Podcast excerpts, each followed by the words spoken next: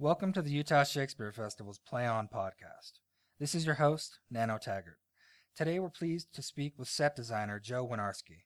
Jo designed the sets for the two new fall shows, Boeing Boeing and Sherlock Holmes The Final Adventure.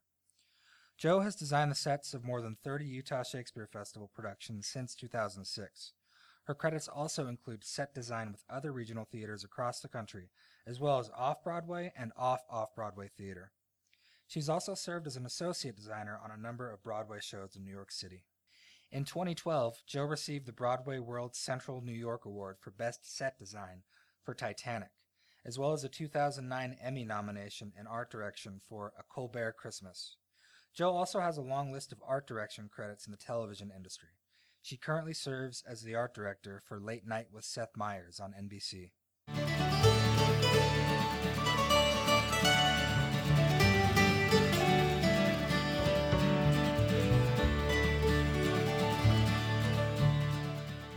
I'm wondering if you can just take us through uh, the process of, of when you find out you get a job, you know, designing a set for, for a theater production. Where where do you begin? Uh, what what sort of research is involved? Oh, sure. Um, you know, depending on the play, uh, what I usually do is read the play 1st Uh-huh. Usually a good start, right? Yeah. And um, then I, I generally speak to the try to have a, co- a brief conversation with the director before I start the research. Cool. Because depending on um, the play, you know, if it's a Shakespeare play, uh, very often they're updated or you know locations are different. You know, Yeah, yeah, placed yeah. in a different century or time, and so I wouldn't want to go off and spend hours and hours and hours researching. You know. Ancient Greece when we're gonna set it in Coney Island, or you know, Yeah. so, yeah. so usually there's a brief conversation just to say like, hey, you know, where what do we think? What are you thinking about about where you know where are we to set this play? What is the mood of the play? You know, just general conversations, Yeah. and then from there I'll go off and do research. Okay, cool. Based on where, where the director wants the play to take place. Uh-huh. Um, what's what's the process like of? You mentioned the meetings and conversations with uh, a director. What's how many meetings and conversations goes into sort of creating that final product that, that gets built on stage? Oh gosh, it really depends on the show, and it also depends on the the relationship with the director. Okay. um, you know, uh, some directors I've worked with many, many times, and actually then it just takes far less meetings, you know, Yeah. because we know each other and there's a shorthand and there's a trust. Yeah. Um, whereas, you know, uh, for a more complicated play, like something like a, a multi-set musical, Yeah. generally takes more meetings. It also, funnily, um, depends on if the meetings are in person or if they're over the phone or a web. I find that one in-person meeting is more valuable than five phone calls Oh, cool. That makes sense. Um, because there's it's all the intangibles. You know, directors talk with their hands, and you know, it's all those little, uh, it's all the other clues that you can't get on the phone. yeah, you just can't replace having someone in front of you physically. Yes. Um, so, do these conversations ever um, help inform the director? I mean, or do you always come into the conversation with a director that knows, okay, I want to set this play in the Old West, say, or or are you often part of the conversation that actually kind of helps make the decision of, of where a play set? Oh, you know, it's it's it's totally gone both ways. You know. Cool. Uh, Sometimes it's my idea, and I hope it's a good one if we actually do it. You know, Right on. but, but it's but it's happened that that you know that it's been mine, and um, or you know, or sometimes it's the lighting designers, like costume designers. You know, the best the best projects are the ones where you know there is a true collaboration again amongst all all designers. You know. Cool. And it's also great to work with a director who is open, you know, to to think about and and uh, entertain, you know, other ideas of uh, uh, rather than what they were what, what they originally thought. Yeah, yeah. You've you've worked with David a few times now as a director, I believe, right over the years. Uh-huh. Um, Absolutely. Have you have you been part of uh, one of those uh, working with David? Has there been a chance to kind of collaborate and, and create the, the setting? Oh, absolutely. When we did Taming of the Shrew um, in Oregon, he had this idea about tattoos and about um, that Kate uh, actually has like a, a sleeve of tattoos that Petruchio being a big old rockabilly, you know. Yeah. Star, and that like that's how their love sort of gets discovered. Uh-huh. And I said, well, you know, it- there's a huge rockabilly festival in Coney Island every year, and Right it on. seems to me like there's no better place to fall in love than the beach, you know, than the seaside in the summertime. Yeah. And so his original idea about doing it rockabilly led to my thought of Coney Island, which led us down the road of how we initially came, you know, how we how we actually finally came to what the setting looked like. That's incredible. It sounds like so much fun to to get to collaborate and, and create this world. You know, it, it, it's totally the the best part of my job is is you know sitting around with people who are smarter and more creative than I am, and you know shooting idea, lobbing ideas across the table. You know, it's it's the best part of the job. That's so cool. Um, do, do you ever like visit places physically or even on the internet to kind of get inspiration for your work? Oh, totally, absolutely, absolutely. Can you Um, think of maybe an example where you know maybe a vacation you took totally oh, that's so informed? funny. I was gonna say I went to Coney Island when we were doing Oh doing yeah, uh, of course. when we were doing Taming of the Shrew, so uh, Right check it out in person. Um, you know, and then like vacation wise, you know, things like that. You know, I try like like everyone to travel, you know, as much Yeah. as possible and see as much as possible. Absolutely. Um, you know, and whether it, it's immediately applicable to a show, it doesn't matter. You know, I, I, when I was in London a couple of years ago for for work, I made sure I went and did the Tower of London and did all of that stuff. It's like Very you know, cool. I designed too many Shakespeare plays not to walk through all those dungeons, all those, you know, and you know, just and just store it in my visual Rolodex. You know, that like I can be like, oh, I remember I saw this thing. You know, yeah, when you get to say you did it for work, so it's like official and legit. How cool! Is, how cool is that? exactly. How much? How much of your creativity then is, you know, reality based versus how much of it is something that you just, you know, sort of follow the muse, or maybe something that came to you in a dream, or in, you know, spontaneously in a conversation. Oh, interesting. Um, you know, I, that's there, there's two ways I think I could answer that question, but I would I would say like I don't ever make stuff up. Cool. Like I don't make up architecture because Gotcha. you know if you make up architecture when you see it on stage, it looks made up. Gotcha. That makes sense. You know what I yeah. mean? Because there are proportions and things. You know, uh, architectural gra- standards are what they are, and so when you you know that doesn't mean you can't make things in perspective or force them or skew them. But I, I do. I have a fundamental believing that all scenery needs to be based in some sort of reality. Gotcha. And whether that reality is an orchid hmm or a beetle or you know a bark of a tree or if that if that reality is the entrance to 30 Rock and the revolving doors. You know, it doesn't matter what the reality is, but it, you're when you draw, in my opinion, scenery, it needs to come from some you know realistic thing that the human eye recognizes Yeah. and then you can play with it and skew it from there but i think when you start and like just try to make things up hmm it has this weird thing, and I didn't believe it to be true until I went through grad school, and now I totally believe that that is true. you can't, you cannot make stuff up. You have got to base it in something. It makes sense because you're. I mean, you're not trained as an architect, right? So you can't.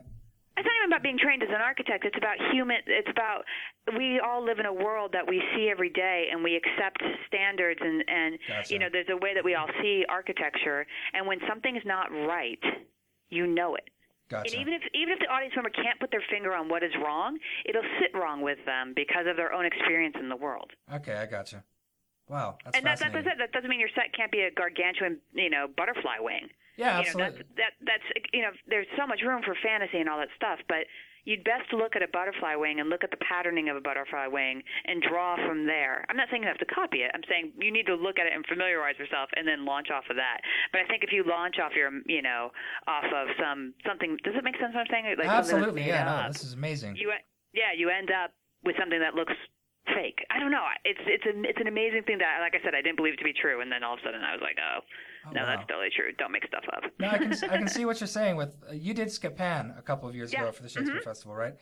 Yeah. It- I think that's a good example of. I mean, it was basically normal minimalist architecture, but you did funny things with you know the size of doors, the colors, the you know some of the left to right, um, you know comparison of size. It, so it was reality, but you did, you know, it was kind of filtered through this, um, I don't know, comic lens in a way. I was gonna say you can absolutely adjust the lens. It's just what what your starting point is. Yeah. How can you talk a little bit? You also work in television, and I do. this this fascinates me. I mean, what are what's the difference between di- designing a set, you know, for a theatrical production, uh, going into it versus having to design a set for a television show like like the work you do on uh, Seth Meyers on NBC? Well, let me correct you that I'm the art director. on Art director. Okay, yeah. I'm not the I'm not the production designer. I'm the art director, so it's a different job. Um, but I would say that the difference between theater and television is money and time. There's more of both in television. There is less time and there is more money. Oh wow, that's interesting. Uh, you know, I was I was joking. Um, I was telling David Ivers actually that you know the funny thing about this job is it's really changed my perspective of what constitutes as an emergency. You know? Where you know, and it's probably bad, but I'm like, oh gosh, we don't go into tech for four weeks. You know, it's all going to be fine. Yeah, you know? yeah. Whereas like this has to be on air. You know, the audience loads in in an hour, and we're taping. You know, Uh huh. and, and it's a daily that daily thing. You know, of of uh, of of timeline. Yeah. So I mean, I would say those are the two biggest differences. Otherwise, you know, scenery is scenery. I mean, you're looking at other things. You know, your lens is different, your perspective is different. You know, with theater, you're you're looking for what the audience sees as a whole because there's no close up in theater, Yeah. right? Yeah. Yeah. Whereas yeah. in television, you're you're constantly looking at what what's the camera shot, what's the angle, how are they going to shoot this, you know, because the camera completely focuses the viewer's vision, you know, the, what what they see, and so that that's also the other difference is that um, the theater is, is a much bigger picture. It's Yeah. a much broad. It's a much broader picture, hmm where um, television is, is a much more articulate. Uh, uh, defined crafting of, of what the camera sees and how the, how the how the show is shot. Awesome. So, as an art director, do you work with you know your camera crew to manipulate the viewer experience, or do you just kind of work? Do they tell you, give you an idea of their pans and lenses, and you have to work inside of that frame? Well, it's all decided by the director of the show because the director decides how the show is shot. okay. and the director is the person who actually it's different than theater that what the director does in television is that they actually they're the person calling the cameras Gotcha. you know they're the person saying like camera A camera you know as as as you change shots during a show uh, it's the director who's actually uh, orchestrating that and, chor- and choreographing Cool. the camera moves I am completely ignorant to. I've never even been on a television set, so thank you. Come come to New York you can come to my show That would be amazing. How I'd like to ask all the guests this, as with my background in studying the arts, we constantly talk about what it means to have an entry point into the Uh-huh. arts. You know, like when when did you start to really care about this stuff? When did you um, know you wanted your life to center around, you know, art? Do you have was there a defined moment in your sort of past where you knew you had to do this stuff, or is it was it just kind of something you were good at and, and fell into? Well, um, I actually, everyone in my family, w- w- up until I was probably 17 or 18 years old, thought I was going to be an actor. Oh wow, okay. I was the lead in all the school plays. I went to NYU undergrad for acting. Oh wow. Um, I had this amazing experience when I was um, 14 years old, where I went to a, a, a program called the Summer Arts Institute in New Jersey, which doesn't exist anymore, sadly. And I was part of an immersion, uh, um, an immersive arts program that was developed um, for for students who were uh, talented in more than one discipline, Uh huh. and it was called InterArts Oh cool. and it was there that I actually learned or discovered that I actually uh, ha- had visual art talent, and um, and it just and it was from there that I started being interested in design and all those things. So I would say, if you were like, how did you know you were going to be an artist? I'd say, you know, the Summer Arts Institute when I was 14 years old. Oh wow, that's That's fascinating. knew summer camp. summer camp, summer camp stories. Um, Yep. It seems like even a lot of the MFA programs and you know various art fields are are taking that model by becoming interdisciplinary, right? Um, I think I think it's important because I think like you know, especially when you're very young. I mean, imagine if I hadn't gone to the Summer Arts Institute when I was 14. You know, Yeah. I wouldn't. I, I really don't believe I'd be a set designer now. That's you know, and I didn't know at 14 because uh, you know you're not exposed. You don't really. You know, how many 14 year olds really know what a set designer is or does? You know. or that they exist even. Yeah. Yeah, it's like you know, you know, you do plays in your high school and it's fun, you know, but you don't know sort of the layering of jobs. And I, so I think you know, for someone who's young and even someone who's in their undergraduate program, I, I, I would encourage, you know, I think it's better to to do a broader based education where you learn more things because you just you just don't know, you don't know who you are Yeah. that young. Oh, that's incredible. What what percentage of people that, that do what you do? ver- I mean, whether it be art direction for television or um, you know scenic design for theater, uh, do a lot of them come from? You mentioned the visual arts. You didn't learn about your visual arts skills until you were you know a little older. How many people come from it as you know I want to be an artist and this is a way for me to make a living as an artist? And how many people come from it as I just want to surround myself in theater and I happen to be good at this stuff? You know, um, I'm trying to think of my grad school classmates, like where they came from. Um, my friend, uh, a friend of mine from grad school, had went to Yale for architecture as an undergrad Okay. and came into set design. Oh, wow. There was another girl who'd gone to Cooper Union as a visual artist. Um, there was a guy who had been a location scout for film, who was in my program. wow. Um, there was me, who was essentially an actor. You know, Yeah. uh, I mean, I, I, I, you know, I, I, I would say that I did take four years off between undergrad and graduate school, and did a lot of downtown theater, like the "You Yourself a Hammer and a Dream," you know, scenery. you got to start somewhere. Yeah. Exactly. But so by that point, by the time I started graduate school, I, I didn't consider myself an actor at all. But if you looked at my undergrad degree, you know, it w- I have a BFA in acting. Um, Uh-huh. Let me think for it. You know, so it seems like it's all it's it's very it's varied. You know.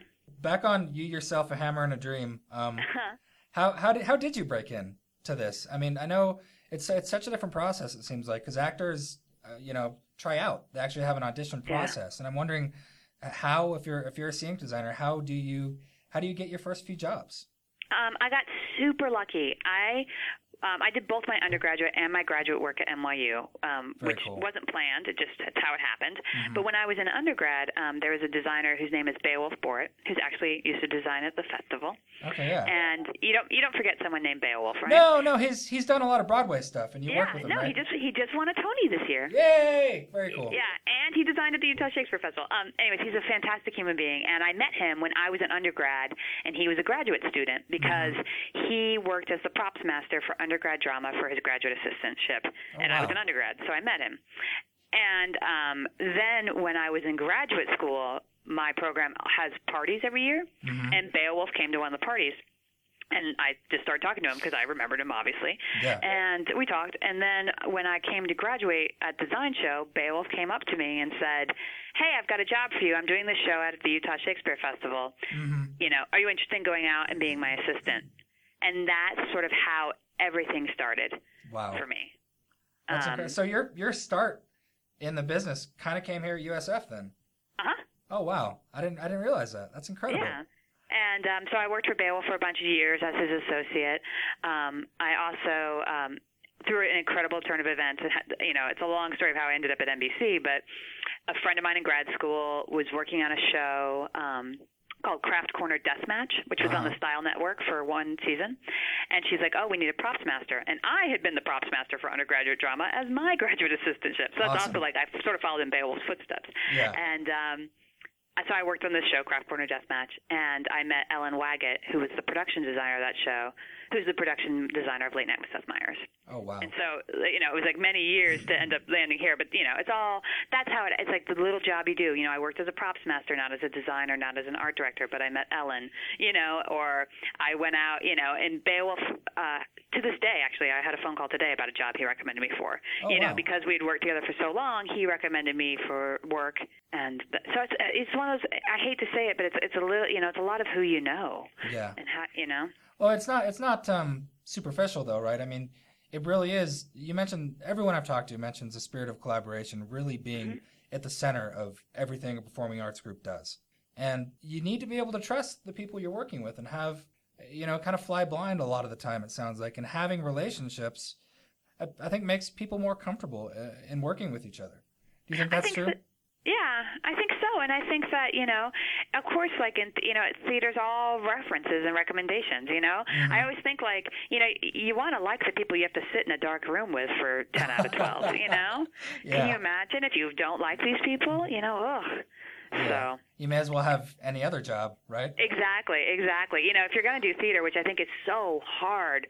You know, to do professionally, you know, that Yeah. you you better be having fun because you know it it, it, it demands a lot on your life. You Absolutely. know, to to be a professional designer. Do you think do you think you'll always have your feet in in both ponds? You know, television, art direction, and theater set design. I I, I hope to. Yeah. You know, I um, it it uh, I so love theater. I so love theater. Mhm. I wanted to do. I wanted to make a more permanent home in television because I wanted to make a more permanent home in New York City. Gotcha. You know, being a regional theater designer is awesome, and I've had an awesome run, you know, and done so many fun things. But I, I grew, I honestly grew a little weary of the travel. I understand. We've talked to a lot of people that talk about sort of that exact thing, the artist sacrifice. It's got to be, it's got to be nice to be somewhere and get a paycheck every couple weeks. Mean, I I like live in New York now, which is fun as opposed to rent a very expensive storage space, which is what it felt like, you know, Yeah. what my apartment was. Um, but the beautiful thing is, uh, I was actually talking to Aaron Wilson, the scenery uh, director, about this. Is that now when I come out to Utah, Uh huh. I'm so happy to be there. You know, it's not like I've just been in like you know Peoria and wherever else, and you know, It's more like, a no, vacation. yeah. well, it's like well, it's like you know, I'm coming out, and it's like the one. It's the one time I've traveled in three months, as opposed to the fifth show I've done, you know, on the road, and you know, and so it really, it actually brings a lighter, a, a lightness to me, which which was surprising and wonderful.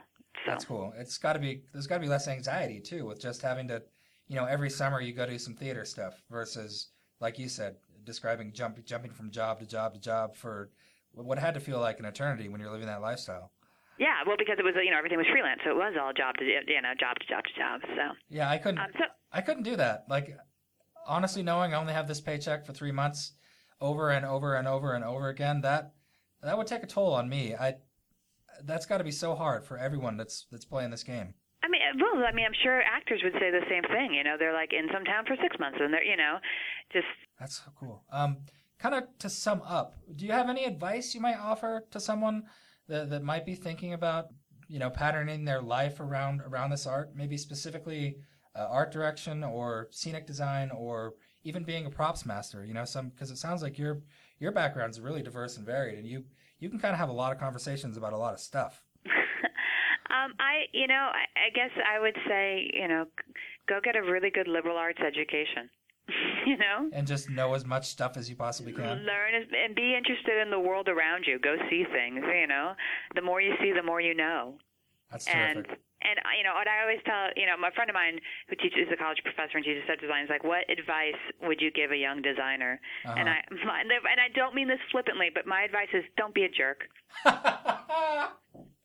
oh, know I think that's the big you know you you get work by people wanting to work with you and wanting to be around you you know do good work turn it in on time you Yeah. know those things are are givens and expected you know absolutely. but but then after that like be a nice person Yeah. you know So if, if you're if you're that person in grad school that's kind of a competitive jerk, it, it doesn't bode well for your future, right? It, I don't. I don't think being a jerk bodes well for your future. I Yeah. really don't. Because, I, like I it's said, great it- to hear because it seems like I watch a lot of jerks get ahead. Not gonna lie. you know what? then, then I don't know. The world isn't completely just. But, Yeah. You know, my my advice would be, you know, I appreciate that so much. you know, I spent so many years with Beowulf because we got along. You know, Uh-huh. you know. I mean, sure, I did a good job, and you know, I was a good associate. But I think he would tell you it was also because, like, I was fun to have in tech. Yeah. you know. That's terrific. That, every time you say the word Beowulf, I think his parents must have been serious literary geeks or something. Yeah, but I would say that that's my biggest. You know, be a good person. Do I mean, you know, if- you can get past all the basic things like you know, get your you know, learn all your skills and do good work and turn things in on time, Uh huh. then I think you know what kind of person you are is actually going to shape a lot of your career. That's terrific.